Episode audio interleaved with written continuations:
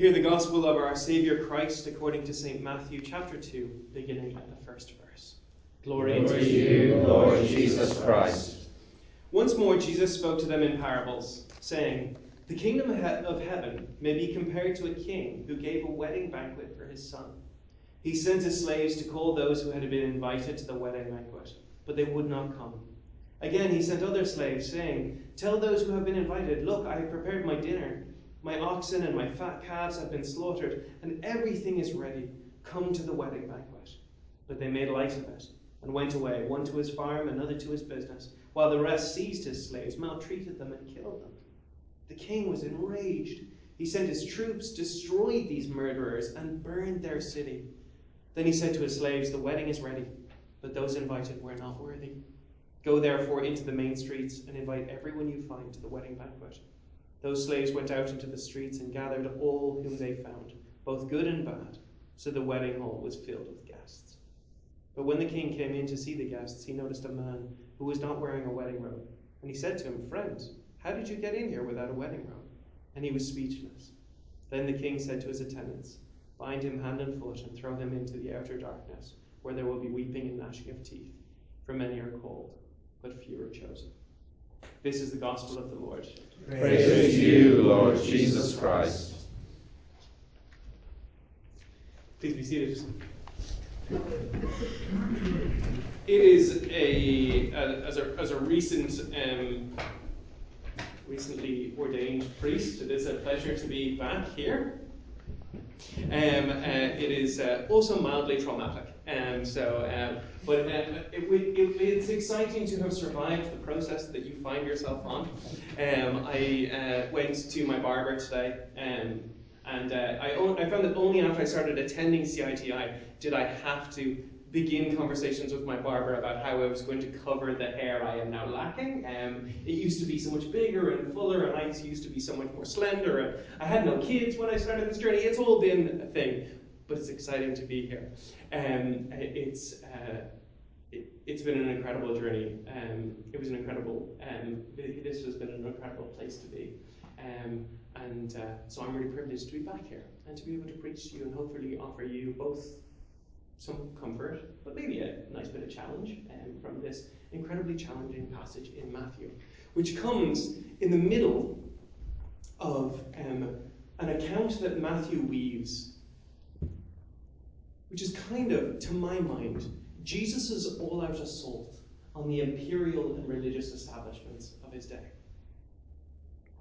We read tonight this parable in chapter 22 but this kind of movement begins, I think, at the beginning of chapter 21, when Jesus parades into Jerusalem on a donkey in the same week and possibly on the same day that Pilate entered on a war horse, making a mockery of the power that empire claims to hold.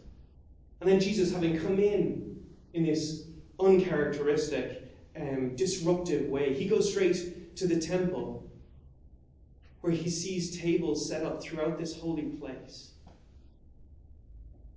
and these tables are designed to stop and to slow the journey of those trying to get to the presence of God in order to ex- extract money from them. And so furious, Jesus flips tables and begins to create space for the blind and for the lame and for the outcast, comforting them and healing them. And then, having had a busy day, he retires to Bethany. The next day, he's hungry and he passes a fig tree. It has all the outward appearance of what should be fruitfulness, but produces nothing that can nourish. And so he curses it. It's a visual parable about the religious leadership and institution that he's challenging and confronting. He shows the tree for what it is. It draws nutrients from the soil, but takes those nutrients and converts, converts them not into fruit, but into leaves, not into the production of something life giving, but into the projection of life that has nothing to offer. Religion at its worst. By cursing the tree, he makes its internal reality visible in the external. The same thing he is doing with his prophetic denouncement of the toxic religious systems that he. And then he tells three parables. But I think in the mind of Matthew must have been connected. That's why he lines them up this way with these accounts of narrative and these, these parables. He, tell, he, he holds them all together in one theme, in one kind of stream of what Jesus is confronting. The first parable he tells is one about two sons, one of whom had the right answer, but the other who did the right thing. Then he tells a story about wicked tenants occupied the land of their master but kept its wealth and its blessing for themselves. And then finally we come to this one. That's where this sits within its context. That's what it's built on top of. That's the movement. That's the kind of wave it's surfing, as Matthew writes this. Often I have heard this particular parable as leading us to the message Will you accept Jesus' invitation to the banquet? And I personally don't find that a compelling perspective on this passage, particularly not set within the fiery context that Matthew places it.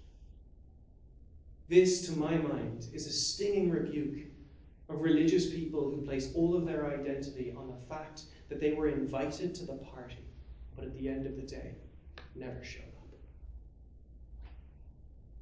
The king didn't invite, at the beginning of the story, all and sundry. There were specific people that he invited to celebrate his son's wedding. It wasn't a free for all, it was quite an exclusive shindig, one that the religious leaders of Jesus' day would have taken great pride in being on the guest list for. But they didn't show up. They went back to their farms and to their businesses. At the end of their day, their interest was in their own lives rather than, than in the life of the king and of his kingdom. And so the king will not stand for it. Because the idea of an empty table is an abomination to him. So he tells his servants, do what it takes. Fill this place. Bring in the good and the bad. But there's only one condition. They have to enter into the banquet in wedding robes. Blomberg and Eliot both argue that these robes were not something that somebody had to save up and buy in order to access, but rather they, that in, in the, this kind of a context, a wedding robe would have been provided and so their argument is that this isn't a case of a man who was not able to afford it, but rather of him refusing the only thing that was asked for him, that he take on the embodiment of the party, that he fully participate, that he enter into the spirit of the celebration and treat it with reverence and joy. Much can and has been said about the final line. Many are called, few are chosen. You might consider it for a dissertation topic. Um, it's uh, much ink has been spilled, and I very much doubt that I will uh, solve it tonight. But one of the things that I was really challenged by is by taking it in the context of everything from the triumphal entry in Jerusalem uh, into Jerusalem in Matthew 21, this building momentum of narrative and parable, and then movement towards the seven woes of Jesus confronting the religious leaders in Matthew 23. And at the end of that chapter, his lament over Jerusalem and, and, and him saying, How I wish I could have gathered you. Like a hen gathers her chicks, like a king gathers his subjects into a feast. How I wish I could have gathered you, but you wouldn't be gathered. That in the context of that, I can't help contrast the challenges of being called and being chosen. Blomberg argues that the many here could be rendered all, giving us all are called, which I think would resonate. All are called, but few are chosen. Chosenness might be something we think of or reflect on as being more than just being invited, but rather something at the heart of what it means to be the people of God. Because from the beginning of God's story, God chooses people to reach his people. He chooses Abraham and his descendants, and he blesses them, not for their sake, but in order to, but he blesses them to make them a blessing to the world, to reveal himself and his goodness in and through them as a means of his mission, the gathering of all people to himself. At this moment, with Jesus in Jerusalem, the time has finally come for the party that the world has been waiting for, and the VIP list who have based their whole identity on their chosenness choose not to come. They have forgotten who they're called to be.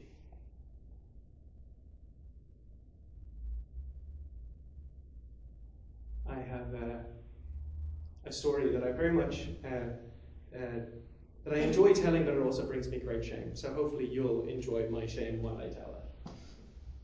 And there, uh, when I first started speaking at youth events and stuff like that, I began to take great pride in being invited anywhere to share my opinion. I've now come to see that as something that can be a poison chalice depending on um, how it goes. Um, but I remember I was invited to speak in uh, not not just in Ireland, but to, I was going to be flown out to the Netherlands to speak at a youth camp, and I was like, guys, pretty big deal. It's pretty like I'm not just being invited, you know, to the local youth or something like that. I'm being invited to go to the airport and onto a plane to go and speak to people about Jesus. I'm a pretty big deal.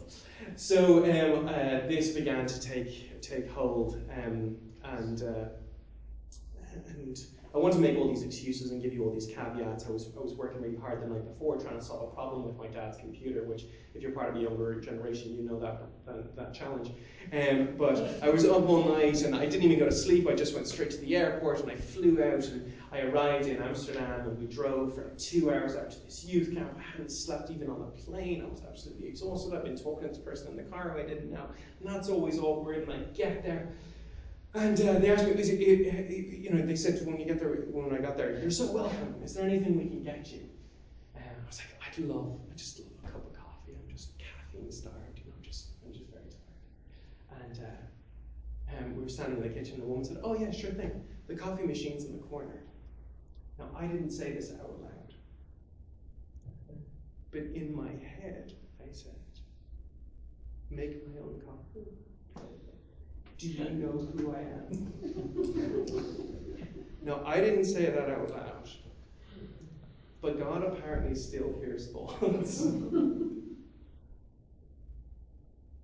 I had been called to go and to be a blessing to people, but I could only see my role in that space as a vehicle for my own blessing, for my own building up, to be served rather than to serve.